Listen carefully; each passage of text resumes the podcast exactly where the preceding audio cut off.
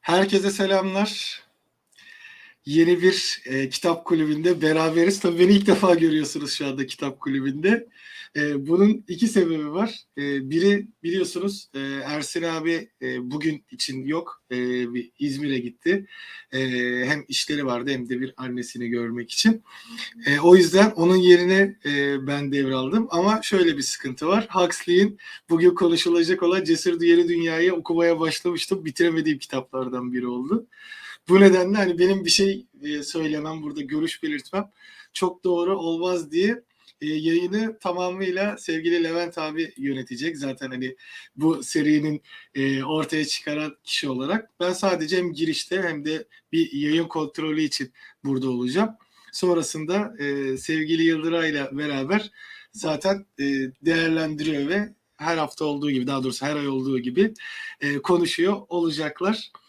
Ee, ilk olarak hadi şeyde kaçmadan önce nasılsınız diye sorarak başlayayım abi. Levent abi nasılsın? Nasıl geçiyor? İyiyim Aydın sen nasılsın? İyiyim ben de. Çok teşekkür ederim. Yıldıray sen nasıl? E, Tutmamaya Evet. çalışıyoruz yani. Bugünlerde Evet. bayağı sıkıntılı.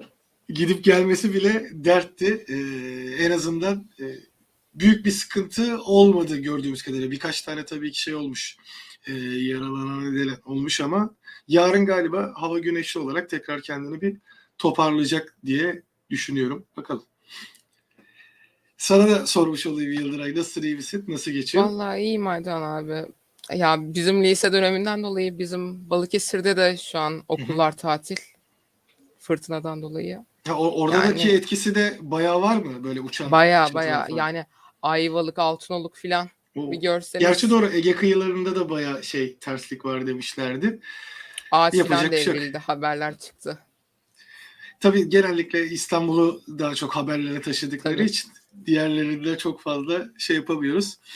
Neyse ben e, konuyu çok böyle şeye e, gündeme goy goya getirmeden e, ayrılıyorum. Sevgili Enes de demiş ki bu kitaba başlayıp bitirmeyen bir sen değilsin Aydın abi diye. Galiba kendisi de öyle olmuş. E, ben daha bitiremedim Enes ama e, lütfen sen bitir. Ben de hani bitirmeye e, çalışırım ki e, yayından önce de konuşuyorduk. Bu merak edip düğünü almıştım.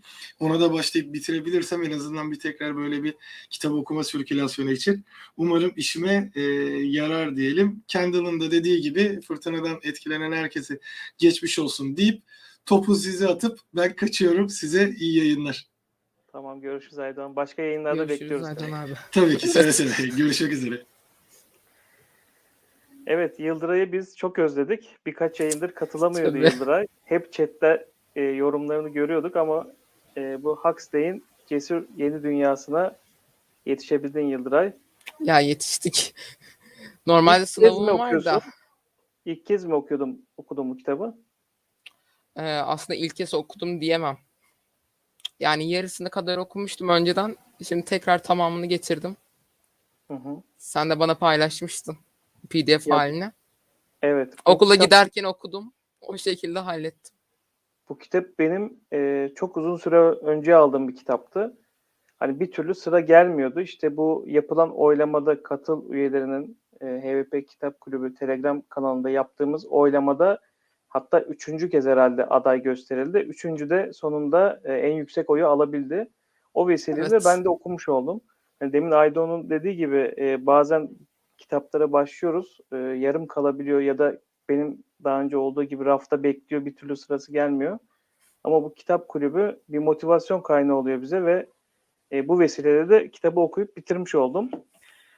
Evet e, Yıldıray şöyle başlayalım. İstiyorsan kısa bir özetini geç. Yani bu kitap neyle ilgili, nasıl başlıyor? Ben bir tamam geçeyim ufak bir özet geçeyim. Şimdi kitap distopik bir kitap. Yani distopyayı anlatıyor ama çoğu ironik ama bizim yazarımız Huxley e, bayağı e, hem distopya ile hem ütopyayı birleştirmiş. Birleşik bir halde bize sunmuş. O yüzden çok akıcı bir şekilde gitti kitap. Peki burada sana şeyi sorayım. Sence bu bir kitap distopya mı, ütopya mı? Hmm. Şu tahmini şu an şöyle yarı bölümü distopik, yarı bölümü ütopik bir kitap. Yani okurken bazen diyorsun ki yani tamamen ütopya gibi geliyor. Evet, evet. Ama bazen de e, okuduğun Ya yerlerde çok karmaşalık durumlar çıkıyor. Bazen olumlu durumlarla karşılaşıyoruz. tamam sen devam et istiyorsan. Ben devam edeyim. Daha sonra e, ben direkt kitaba başlayayım Tabii. azıcık. E, şimdi yazarımızın birazcık e, hikayesi şöyle bu kitabı yazmasında. Henry Ford yani Ford fabrikasına davet edilip Ford fabrikasını görmeye gidiyor. O zamanki bant sistemini görmüş ve insanlar bantları böyle incelerken robotik bir düzen olduğunu biz anlıyoruz. Zaten yazarımız da öyle düşünmüş. Daha sonra da bu yaz, bu kitabı yazmaya başlamış. Bu kitabı yazdığı zaman eee, Tanrı olarak Henry Ford'u yani Ford'dan sonra diye bölümler geçiyor genelde içinde. Eee, Ford bizim için Tanrı. Daha sonra bizim için de milattan sonraki dönem Hazreti Adem'in dönemleri, Hazreti İsa filan. Ee, ondan sonra bizim için böyle kabul ediliyor. Ama kitap için Ford'dan sonra olarak kabul edilmiş. İnsanlar robotlaşmış bir biçimde kaleme alınıyor. Sınıflara ayrılıyor. Yani doğumları doğdukları zaman. Aslında doğumları da öyle kolay gerçekleşmiyor. İnsanlar ön, çok gelişmiş bir dünya olduğundan dolayı anne ve baba yok. Yani eşcinsin yumurtaları alınıp bir kuluçka makinesine sokuluyor ve bu kuluçka makinesinde civcivlerin e, yumurtadan çıkışı gibi bir olay yaşanıyor. Onlar da orada büyüyor. E, şu anki dönemde böyle birazcık saçma bir cümle olacak ama gerizekalı veya aptal insanlar kaç taneyse o kadar insan üretiyor bunlar. Yani gelecek bayağı bayağı ilerideki gelecekten söz ediliyor ve klonlamaya kadar gidilmiş. Tam burada Buna- sana şeyi soracağım Yıldıray. Şimdi bu kitabın yazıldığı tarih 1932. Evet. Kaleme alındığı tarih. Şimdi e, Huxley'in bugün internette de bir röportajını e, denk Onu geldim. ben de izledim kitap kulübe katılmadan şeyden Ee, yayından yayın- önce. Yayının sonuna doğru da bir link paylaşırım. Arkadaşlar bir baksın yazarın düşüncelerine. Şimdi bu kitabı yazarken 2500'lü yılları aslında hayal Tabii. ederek Huxley yazıyor. Ama e, 25. geldi- yüzyıldı galiba. Doğru Evet, evet.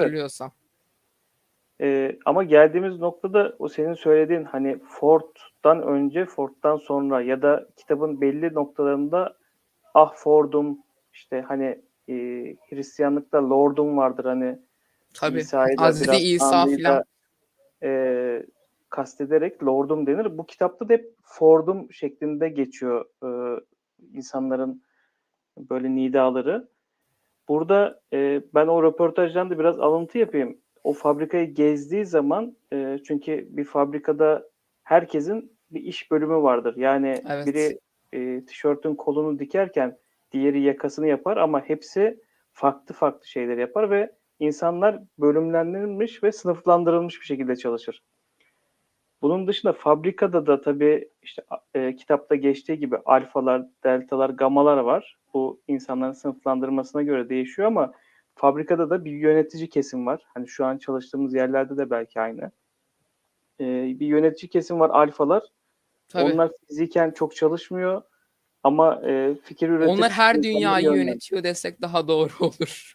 Aynen öyle. Ee, bu e, kapsamda 1930'larda yazılan bir kitabın e, günümüze de geldiği zaman hani o 2500'lü yılları hedefleyerek, düş- hayal ederek yazmış ama şu anki dünyamıza geldiğimiz zaman aslında birçok şeyin e, onun söylediği ya da yazdığı ütopya ya da distopyanın e, biraz da içinde gibiyiz kitapta. Tabii. Ee, devam edeyim mi Levent abi? Tabii, tabii, Senin devam sözünü bölmeden. Ee, şimdi senin dediğin yani alfalar en, en üstün bölüm. Yani sınıflara ayrıldığı dediğim bölüm de bu. Çünkü alfalar, epsilonlar, işçi sınıfları gibi bölümleri var. Yani işçi sınıfları bildiğiniz çalışan, bildiği iş yani hayatını geçiren insanlar. Ee, ilk başı böyle başladı. Daha sonra e, bizim ailemiz vardı. Ailemiz olan e, Linda ve Thomas çiftinin oğulları oluyor. Ama şimdi şimdi bir dünya var. Bu dünyada cesur yeni dünya dediğimiz dünyada e, adalet, özgürlük, e, cinsellik yani ilişkiler, din gibi şeyler, dil filan yok. Her şey yok. insanın içinde benimsenmiş halde bulunuyor. Ama bir, bir de diğer dünya var. O dünyada e, yabani dünya diye geçiyor. O dünyada mesela özgürlük kavramı, ilişki kavramı, dil, din gibi e, kavramlar içeri- içerisinde yaşıyorlarmış. Oradaki dünyadaki bizim e, Linda ve Thomas çiftinin oğulları oluyor John. Bu John e, aslında çok özgürlükçü bir insan. Ondan dolayı da e, iki dünya olduğunu düşünmüş ve o da bu dünya diğer dünyaya geçiş yapmış ve Burada şunu ekleyelim istiyorsan Yıldıray. Bir e, gelişmiş bir dünya var. İnsanlar orada sınıflandırılmış. Çok büyük teknoloji var. Bir de o John'un yaşadığı vahşi diye belirttikleri yabani dünya. bir dünya daha var. Aslında John'un yaşadığı bizim dünyamıza, şu anki dünyamıza çok benziyor.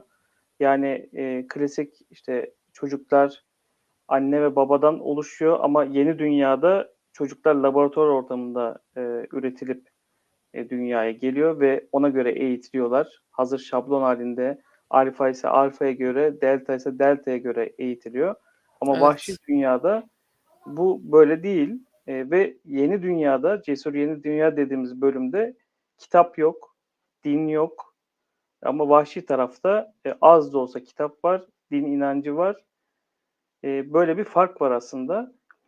Bu arada Kendall e, yandan yorum yazmış. 1984 ve Cesur Yeni Dünya eserleri aslında Onu ben de bir- düşünen bir insandım. o yazmış. Bir, bir kitap var Ivanovic'in. E, eserlerinden etkilenmiş diyor. Çok doğru. Hatta bizi ben okudum. Hatta bu yayınlardan birinde de tavsiye etmiştim. Evet evet. Ee, orada e, bizim anlattığı şey aslında 1984'e çok yakın. Yani 1984'te biz neredeyse aynı e, anlamda yazılmış diyebiliriz. Ama e, burada Cesur Yeni Dünya biraz daha ütopyasını da içinde barındırıyor. Öyle bir farkı var. Ve bu kitapta herkes herkes içindir kavramı var. Biraz önce sen söyledin. Yeni Dünya tarafında, Cesur Yeni Dünya tarafında her şey haz odaklı. Yani insanlar e, şu an gördüğümüz, ayıpladığımız bazı şeyler orada ayıp değil. Yani bir erkek bir kadına kur yapmak zorunda değil. Sadece istediğini söylemek yeterli ve e, kadın da bunu kabul etmek zorunda gibi bir e, görüş var. Hani hatta bunları e, reddedilmesi yadırganıyor şeklinde bir durum var. Ve tabii anne baba kavramı olmadığı için bu cesur yeni dünyada demin söylediğin e, Linda ile e, Tom, şeyin oğlu John e, diğer tarafa gittiği zaman hani bu kavramlardan bahsettiğinde insanlar korkuyor yani anne dediği zaman baba dediği zaman e, oradaki insanların Aa, öyle bir aslında- kavram olmadığı için Lafını böldüm ama Levent abi şöyle ki e, anne baba kavramı yasaklanmış bir kavram ve onlar kullandığı zaman direkt cezalandırılıyorlar. Bizim için en büyük kötülük bu. Sen bu hikayeye buradan devam et istiyorsan John e, yeni dünyaya geliyor ve bu dünya ile ilgili görüşlerini söylemeye ve yaşamaya başlıyor. Evet İstiyorsan evet yaşamaya başlıyor.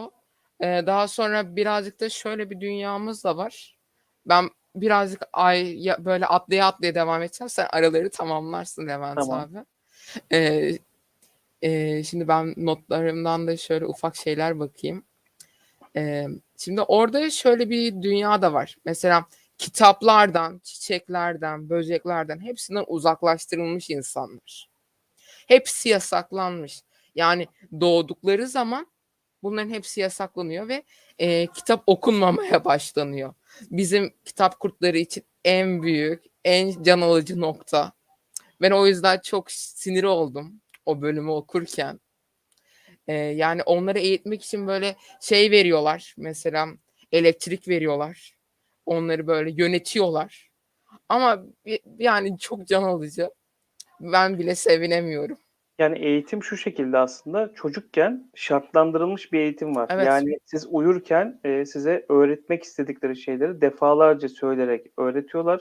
Hatta o çocukken e, öğrettikleri çocuk şarkıların arasında bile e, büyüdüklerinde işte sevindiklerinde söylediği şarkılar hep çocukluğunda e, kafalarına aslında işlenen e, bilgiler, kavramlar ve e, bu şekilde yetişen bir nesil var. Sınıfı belli, alfa ise yönetici olacak, insanlara hükmedecek. İşte gamma ise hiçbir zaman yönetici olma hayali yok. Yani tamamen yapabileceği kapasitedeki işleri yapmaya da mutlu olan. Ama bu dünyada neden ütopya diyoruz? Bu dünyada aslında herkes mutlu. Çünkü roller belli. Farklı bir rol üstlenmek istemiyor ya da farklı bir role geçmek istemiyor insanlar. Tabii. Onun için tamamen e, çerçeveleri belli bir hayatta insanlar mutlu bir şekilde yaş- yaşıyor. Haksız mıyım Yıldıray? Hak, çok haklısın Levent abi. Yani insanların şartlanması üzerine dayalı bir dünyanın e, yani çok güzel olacağını düşünmüyorum ben. Şu anki dünyamızla karşılaştırma yaparsak eğer. E, daha sonraki olaylardan da biraz bahsedeyim. E, böyle ufak bir hap var. O zaman da mesela yaşlanma gibi olaylar çözülmüş. Yani o gazı veriyorlar, o ilacı veriyorlar. İnsanlar çok mutlu oluyor, rahatlıyorlar. Haz verici bir dünyaya dönüyor, dönüşüyorlar insanlar. Ondan dolayı da birazcık e, yani o şeyin verilmesi filan aslında çok güzel. Gelecekte bu tür durumların yaşanabileceği ne böyle tahmin etmek şey olması. Ya belki yaşanacak ama bilemiyoruz. O olayın olması birazcık daha güzel bizim için. Ama yani şunu söyleyeceğim. Biraz lafımı toparlayamadım ama e, ne denir ona? Sen toparla Levent o haplardan bahsedeyim. Soma adında bir hap var. Ee, Evet. İnsanlar strese girdiğinde, mutsuz olduğunda somalarını alıp direkt mutlu oluyorlar. Ama bu soma adetleri de e, insanların yaptığı sınıflandırmaya göre değişiyor. Yani alfa ise alacağı soma adedi farklı, beta ise alacağı soma adedi farklı, delta ya da gamma ise alacağı soma adedi farklı.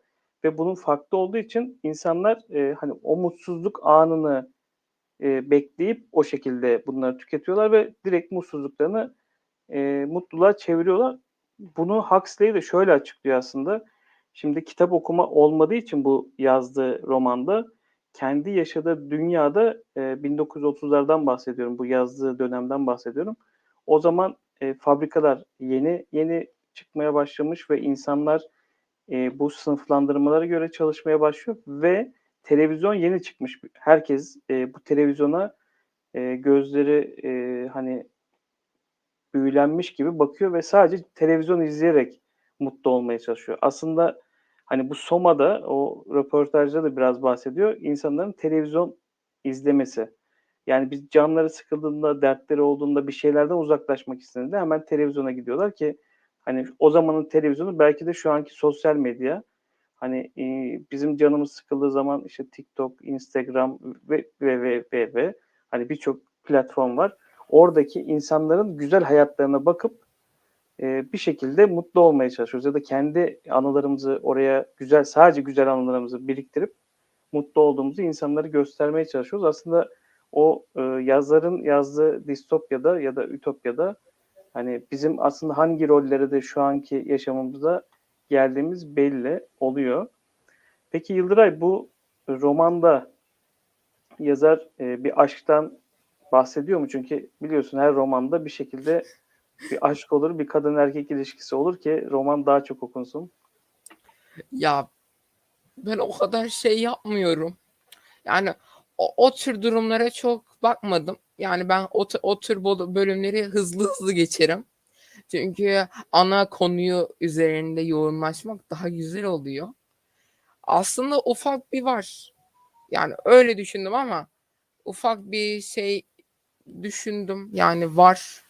Ama yani çok da gerekir miydi bu kitabın böyle daha çok okunması için? Bence gerekmezdi çünkü kitabın konusu daha çok güzel. Ve bu kitap e, geçmişte de çok güzel e, satılmış. Ama şimdi de çok güzel satılıyor. Ve en yüksek tab listelere çıkmış. Yani tabi onda bizim için. Peki Merhaba. e, bu Lenina karakteri var. E, bu hani aşktan bahsederken Lenina karakteriyle Vahşi'nin yaşa- yaşamaya çalıştığı bir aşk var. Hoşlanma durumları Evet. var. Bu arada Mustafa geldi yayınımıza. Hoş geldin Mustafa. Merhaba. Hoş geldin. Mustafa abi. Çok geç kalmamışımdır umarım. Yollardan anca geldik. Biz de daha yeni başladık. Geliyor geliyor.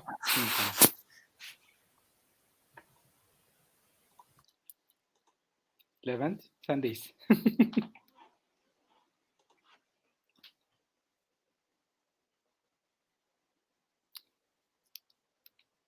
Levent sanırım duyuyor. Ee, Yıldıray sen galiba kitabın özetini mi anlatıyordun? Yani ya da kendi düşüncelerini mi anlatıyordun? Ben hem kendi düşüncelerimi anlatıyorum hem özetle çıkartıyordum. E, çünkü kitaptan önce böyle ufak bir özet çıkardım elime. Hmm. Onlardan da ufak ufak bölümleri size anlatıyordum. Hı hı. Ben de güzel aslında sözler e, karalamıştım. Şeye, e-kitaptan okudum ben kitabı da. İşte tabii şu an Benim gibisin. gelince Ben de e-kitap öyle uzaklarda kaldı. Genel olarak ama ben de fikrimi anlatayım. E, eğer Levent de şeyse, tamamsa. Tabii tabii Mustafa buyur. E, ben aslında bu kitabı daha önce okudum ama şimdi Cesur Yeni Dünya zaten distopya, ütopya artık nasıl adlandırırsanız. Kitapla ilgili en çok zaten ikilemde kalınan şey bu. Hatta eşim de benle beraber okudu. Kitap distopya mı, ütopya mı derdi mesela. Çünkü neye göre distop, şey, ütopya, neye göre distopya artık herkesin kendi düşüncesine göre karar vereceği bir şey oluşuyor kitapta. Çünkü bir mutluluk da var. Bir e, insanlığı engelleyecek özellikler de var.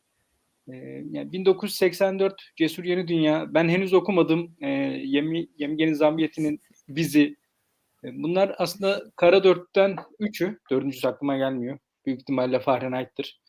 Fahrenheit. Ee, Şimdi bunların aslında çoğunun ortak noktasına bakarsak nedir? Kitap okuma düşmanlığı. Yani bilginin insanlardan alınma isteği var aslında bu dört dünyada da.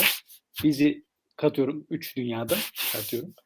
Ee, bu kitapta da aynı şey var aslında ama mesela burada bir yasaklama yok. İnsanlar şartlandırılıyorlar. Kitabın en büyük ola- olayı da o zaten. Ee, kuluçka merkezinde üretilen insanlar e, uyku sırasında hipnopeyde denen bir yöntemle neler yapacaklarını, neler yapmayacaklarını, kaderinin ona neyi çizdiğini her şeyi öğrenerek aslında büyüyor. O yüzden herkes mutlu. Ee, herkes e, işte istediği yaşamı yaşadığını düşünüyor. Beş tane kas sistemine ayrılmış bir e, toplum var bu kitapta. Alfa, beta, gamma, epsilon. Beşinci neydi? Ee, sizler hatırlıyorsanız söyleyebilirsiniz. Delta vardı herhalde benim aklıma geldi. Delta mıydı? İşte bunlar alfa zaten Delta vardı evet. te- tepe tepe noktadaki alfa, diğerleri de artık kaderi onlara ne çizdiyse madenci olan işte epsilondur, deltadır. Asansörcüler var. Birer şey gibi sadece çocuk gibi yapmaları gerektirilen e, söylenen şeyleri yapan gruplar oluşturulmuş. İnsanlar hiçbir şeyden korkmuyor, hiçbir şeyden e, üzülmüyor. Yani ölümü bile ölecek hastalar hastanesine götürülüp çikolatalarla, şekerlerle bakın çocuklar işte bu da hayatın bize bahşettiği şey deyip 60 yaşından sonra gelen o, e, insanların öldüğü ortamı gösteriyorlar ki doğal karşılasınlar. İnsanların ölümü de mesela boşa gitmiyor. Birer fosfor kaynağı olarak tekrar üretime dahil ediyorlar, ediliyorlar. Aslında 1932 idi galiba kitabın yazım tarihi. 1932'ye göre Evet, evet. gayet değişik bir e, kafayla yazmış bunu. Yani Aksine- ilk distopik yani- roman da diyebiliriz aslında bizim için. Yani olabilir. Mesela e, kitabın sonunda bir şey kısmı var. E, Özet ve kitabın dönemini anlatan kısım gibi bir yer var. Orada mesela şeyden bahsediyor. Huxley'in Amerika'ya ilk gidişini gittiği zaman işte Amerika'nın sonu dünyanın sonunu belirlemez umarım diye bir yorumlayışı. Sanki böyle cesur yeni dünyaya sonradan katılan bu modern insanın değil de vahşi taraftan getirilen çocuk sanki Huxley'miş gibi geliyor insana. Tabii orada onun kaderi pek iyi olmuyor ama hani böyle bir uygarlığın içine atılmış. Burası ne böyle bana göre değil deyip e, çabuk gitmeye çalışan, ayak uyduramayan bir e, örnek olarak kendini sanki öyle küçük de olsa bir monte etmiş gibi oraya geldi yazar. Şimdi böyle bir giriş yaptım ben. Direkt ortadan daldığım için neredeyiz bilmiyorum. Şimdi tekrar Levent'e devrediyorum sözü. Şimdi Mustafa biz biraz hani kitabı hem başlattık hem ortada tam ortasında geldin aslında. Tam bu. Lenina ile John'un aşkı var mı yok mu onları Aynen. konuşuyorduk.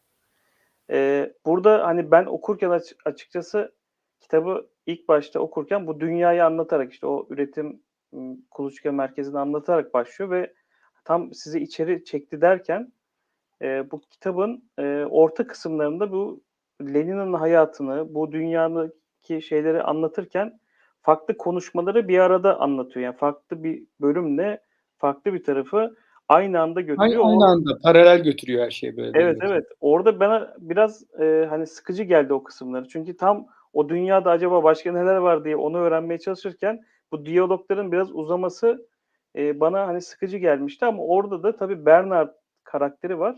Bernard karakteri de e, alfa olarak e, görünüyor ama kitapta bu dünyada Cesur Yeni Dünyada kendi durumunu sorgulayan bir karakter ve e, o durumundan rahatsız olan bir karakter ve vahşi dünyaya da bu yüzden hani gidip görmek istiyor. Çünkü vahşi dünyaya da herkes gidemiyor. Bazı Hı. imtiyazlı kesim sadece buna hak kazanıyor.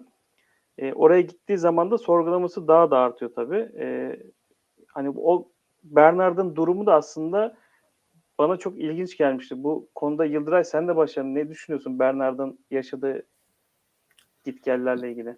Yani abi şöyle ki Bernard gidip geliyor. Evet yani yolculuk yapıyor. Ee, Bernard kitap okumayı o zamanlarda galiba çok fazla sevdi. Bizim bildiğimiz şey şudur ki kitap okumak insanın hayal gücünü geliştirir gibi e, durumlar var. O şekilde zaten galiba Bernard kendini geliştiriyor. Daha yeni ufuklara yelken açıyor. Yani kendisi bir alfa artı psikoloğu. Yani e, şöyle bir özetime de bakayım. İnsanları içinde duygu kavramında çok farkında olan istisnalar da var. Çünkü kendisi e, insanlardan farklı bir düşünce yapısına sahip ve kendisi de psikolog olduğundan dolayı o tür düşüncelere varmasını da çok haklı buluyorum ben. En nacizane fikrim öyle. Mustafa sen ne diyorsun Bernard karakteriyle ilgili? Yani Bernard karakteri aslında bu seri üretim dünyasında bir e, defolu malzeme olarak aslında kitapta geçiyor. E, yani öyle bir dedikodu var. O da kendini zaten öyle inanıyor. E, işte her insanın cam tüpüne bir şeyler enjekte edilirken ona birazcık fazla konmuş ya da az konmuş artık tam o kısmı şey yapamıyorum. E, o yüzden mesela olması gereken boyda değil, cüssede değil. E, birazcık da düşünce yapısı farklı. E, alfa aslında ama diğer alfaları hep yeriyor. İç, içten içe onlara düşmanlık duyuyor. Ne zamana kadar? Alfaların gerçekte elde ettiği şeyleri o da elde edene kadar o elde ettikten sonra mesela bu dünyaya olan kinini azaldığını görüyoruz. Ne zaman oluyor da işte bu vahşiyi ne yapıyor? Annesini ve vahşiyi alıp modern dünyaya getirince birazcık ona duyulan saygı artıyor. O saygının artmasıyla yeni ayrıcalıklar elde edince o dünyanın e, düzenine karşı olan bütün düşüncesi değişiyor. Sonu da gene e, çok spoiler'a girmemek için sonu gene pek iyi bitmeden bitmeyen bir hikaye oluyor onun Evet, aslında. hiç iyi bitmiyor. Yani her zaman e, her böyle distopik filmde dünyada vesaire hatta yazı, kitabın yazıldığı tarihleri düşünürsek mesela bizde de sürgün edilen insanlar var. Orada da ayrılıkçı alfaların gittiği adalar var. Sonu öyle oluyor Bernard'ın da. Yani bir aşk duyuyor Lenina'ya karşı ama Lenina bu uykuda öğretilen öğretileri tam olarak benimsemiş bir insan. Bernard'ın düşüncesi gibi böyle bir et parçası değil, herkes herkesindir kafasında değil Bernard. Ama Lenin öyle değil. Lenin herkesle işte herkes herkesin malıdır. İşte birazcık Soma herkese iyi gelir. Ee, işte biraz hep böyle aynı tiplerle takıldım. Birazcık da Bernard gibi ortada değişken birini bulayım, onunla takılayım kafasında giden. Daha sonra da zaten vahşi olan John'un gelmesiyle ilgisi birazcık oraya kayan bir karakter. Belki Bernard Lenin'e aşık olabilir ama Lenina'nın Bernard'a aşık olduğunu mesela söyleyemeyiz bir aşktan bahsedeceksek. Bu arada e, chatte Ersin abi ve Derya var. Genelde yayınlarımızın hepsinde ikisi de oluyordu ama bugün maalesef e, bizde olamadılar özel işlerinden dolayı. Bu arada Aydoğan da bize e, karakterlerin isimleriyle ilgili benzerlikleri hani diğer hayatımızdaki isimlerle ilgili benzer e, karakterleri ekrana vermiş. Mustafa Mont, Mustafa Kemal Atatürk'e mi benziyormuş yani? Bu Wikipedia e, şeyi hani açıklaması ben görmüştüm ama açıkçası okurken de hiç bana e, o karakter o karakter Bana gibi ters gelmemişti. düştü Levent abi ya. Ya ben bu karakterlerin bu isimlerde bazılarının benzediğini ama birçoğunun benzemediğini düşünüyorum. İstiyorsanız ben e, birkaç tane soru çıkartmıştım. E, onları size sorarak e, yavaş yavaş toplayalım istiyorsanız. Tabii. Şimdi e, biz hayatta yaşarken hep mutlu olmanın peşindeyiz. Hani işlerde belli terfiyeler alırken ya da e, biriyle evlenip aile kurarken. Şimdi farkındaysanız bu kitapta herkesin mutlu olduğu bir dünya var ve sağlıklı olduğu yani ölüme çare bulamıyorlar belki ama hani o yaşa kadar e, insanlar çok sağlıklı bir şekilde geliyor ve ölümü de kucaklayıp gidiyor. Siz arkadaşlar böyle bir dünyada yaşamak istemez misiniz? Hmm. Alfa olacaksam yaşamak isterim. Ama şöyle düşün yani alfa olsan da mutlu. Tabii hep mutlusun. olsan da mutlusun. Yani Gamma'nın derdi şey değil. Hani ben e, Evet. şu şirkette CEO olsaydım değil yani. E tabii canım Epsilon şimdi asansörü indirip kaldırırken de mutlu. Sadece böyle gö- gökyüzüne çıktığı zaman, terasa çıktığı zaman bir sıcaklıkta bir yamuluyor birazcık böyle bir kendinden geçiyor ama sesi duyup koşullandığı işi yapmaya döndüğü zaman gene mutlu ama yani belki cehalet mutluluktur. Hiçbir şey bilmiyorsun. Her şey öğretildiği gibi biliyorsun. Mutlu olmak iyi olabilirdi belki bilemiyorum. Şu an mesela mutlu, mutlu muyum ben? Pek mutlu olduğum söylenemez. Belki öyle bir durumda mutlu olabilirdim. Yani olmadı hani kitapta anlatıldığı gibi işte sana verilen somalarınla mutluluğu Bir yakalayabiliyorsun. tatile Yıldıray, gelebilirdim değil mi? evet. Yıldıray sen ne diyorsun? Hani aramızda en genç sensin. Ee, Levent abi valla benim düşüncem şöyle bu kitap yani o özgürlük düşüncesi ve mutlu olma düşüncesi insanlar hayatlarında mutsuz olsa dahi özgürlük gibi kavramlar olmadıkça insanın mutlu olması gibi bir kavram olmaz bence. Çünkü in- şimdi şöyle olaylar da var mesela. Okul okulu öne açayım. Şimdi okulda her şey yasaktır mesela. Derste uyumak vesaire. İnsan e, derste mesela uyumadığı zaman böyle hocadan gizli gizli uyan, uyunur. Böyle içinde bir heyecan olur. O heyecan sonrasında böyle mutlu olma hissi de olur bazen. Yani böyle bazen kuralları çiğnemek de mutluluk verir insana, haz verir. Yani her zaman mutlu olmak gibi bir kavram o, kavramın olmaması gerektiğini düşünüyorum ben. Peki oradan hem yani bu verdiğin örnekten şeyi geleceğim. Ee, bu kitabın sonunda hatırlıyorsanız Mustafa Mont'la galiba Vahşi'nin bir e, konuşma sahnesi vardı. Orada Mustafa Hı hı. Mont e, Vahşi'ye şey diyordu yanlış hatırlamıyorsam. E, ben ben keyif aramıyorum diyor Vahşi Mustafa Evet Mont'a. evet. Tanrı'yı istiyorum, şiir istiyorum, gerçek tehlike istiyorum, özgürlük istiyorum, iyilik istiyorum, günah istiyorum diyor. Mustafa Mont da ona diyor ki yani sen aslında mutsuz olma hakkı istiyorsun öyle mi diyor. Ben de onu düşünüyorum. Yani Mustafa Mont her zaman istikrarı savunan bir adam. Doğal olarak o söylediği, saydığı her şeyde aslında istikrarı bozan şeyler olduğu için onun gözünde her şey direkt mutsuzluk. Çünkü istikrar mutluluk onun için. Ee, yani seçme hakkını mutsuzluk olarak tanımlayabilir miyiz? Mutsuzluğu yakalama hakkı. Yani tanımlayabiliriz. Çünkü seçimlerin sonu bizi nereye götürecek bilemeyiz hiçbir zaman. Şimdi de, bugün de. Yani mesela vahşi insan gidip bir e, aksiyonu arz- arzuluyor ama o aksiyonun sonunda başına ne geleceğini bilemez, üzülebilir ama ben ister miyim bunu? Yani isterim hayat sürekli aynı gitmesindense. Arada bir değişiklik iyi gider yani. Okumak, öğrenmek. Zaten şey de mesela vahşilere bakıyorsun Shakespeare okuyor adamlar yani. Ne güzel vahşilik diye Ya düşünebilirsin. genellikle zaten Mustafa abi şeyde var ya e, böyle William Shakespeare'in sözleri filan da geçiyor genelde. Alıntılar çok var. ismi de sanki oradan geliyordu diye aklımda kalmış yani. Shakespeare'den gelme diye. Yani yazarı İngiliz olunca tabii Shakespeare'den örnek vermesi çok e, beklenir bir durum. E, yavaş yavaş istiyorsanız bu arada e, Kendall'ın yaptığı yorumu da okuyayım sizden. Bu arada geri çekmiş. Anladığım kadarıyla bu bizim konuşum özgürlükle ilgili bir yorum yapmıştı. E, yavaş yavaş istiyorsanız toparlayalım. Eklemek istediğiniz şeyler var mı bu kitapla alakalı? Ben bu arada yayının başında Mustafa sen kaçırdın. E, Huxley'in bir röportajından bahsetmiştim.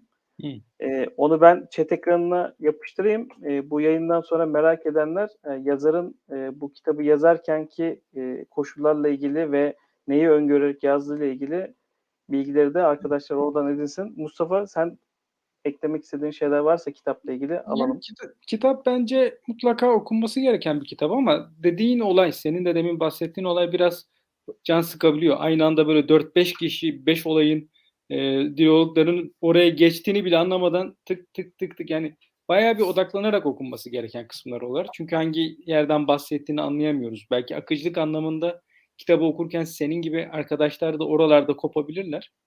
Ama bence mutlaka okunması, düşünülmesi hatta okunurken de bugüne göre değil de o 1937'ye ya da 32'ye göre düşünmeleri lazım. Yani değişen dünyada e, işte devletlerin nasıl ilerleyeceğini düşünerek yazmış adam. Bence gayet güzel ve mutlaka e, dağarcığımızda durması gereken bir kitap diye düşünüyorum. Ya ben de çok geç okuduğum için aslında kendime kızıyorum ya bu motivasyonla okudum bu kitap kulübü motivasyonuyla bırakmadım belki kitabı yarım da bırakabilirdim. Bu arada Kendall demin çe- e, geri çektiği yorum tekrar yazmış. İnsanın oğlunun ilerleyişi e, bu kitapta e, belirttiği konulara doğru gidiyor. E, hatta günümüzde Soma temasına uyan bir çok oyuncak var, dijital oyuncaklar var diyor. Hatta ben de ona şunu ekleyeyim. E, ileride e, işte Metaverse dünyasından bahsediliyor. Biraz da işte mutlu olmak istiyorsanız Metaverse dünyasına geçin. Kendi avatarınızda olmak istediğiniz kişiyle mutlu olun noktasına gidiyor gibi duruyor. Şimdi Evet, kanal takipçiliğini düşünürsek mesela Fortnite oynayan, ne bileyim League of Legends oynayan bir sürü insan var. Sonuçta orada League of Legends'ı alıp da ne bileyim Darius'un baltasıyla ortalığı yarıp geçen insanların çoğu ya bizim Yıldıray gibi öğrenci ya benim gibi işten gelmiş evin başına oturmuş. Yani mutluluğu bir şekilde kafayı dağıtarak Ya abi varıyoruz. Yani şey lafını böldüm ama ben oyun oynamıyorum. Ben kitap okuyorum Mesela. genelde. Yani Valorant oynadığımız oldu, LoL oynadığımız oldu, CS:GO oynadığımız da oldu ama yani çoğu arkadaşım var. Hepsi onları oynadıkça mutlu oluyor, yayın yapıyorlar. Yani bizim kanalımızı izliyorlar mesela. Hardware Pl- Plus'ı izleyip böyle e, teknolojik şeyler duyup oradaki insanların konuşmalarından mutlu olan insanlar çok var. Evet. Yani dediği doğru. Ben de katılıyorum yani Kendall'a bu yüzden. Oyunlar ya da sosyal medya bizim somalarımız olabilir aslında. Evet. O zaman ben Aralık ayının kitabıyla e, arkadaşları tanıştırayım. Yine yaptığımız oylama sonucunda Ayşe Kuli'nin Tutsak Güneş kitabı seçildi. Bilmiyorum Mustafa sen okumuş muydun? Hiç Ayşegül'ün hiç okumadım ben. Ben de hiç okumadım. Ee, bu vesileyle okuyacağım bu kitabı. Bu da bir distopya. Ben biraz bir başladım. Ee, yine gelecekte geçiyor. Yine farklı bir dünyada geçiyor.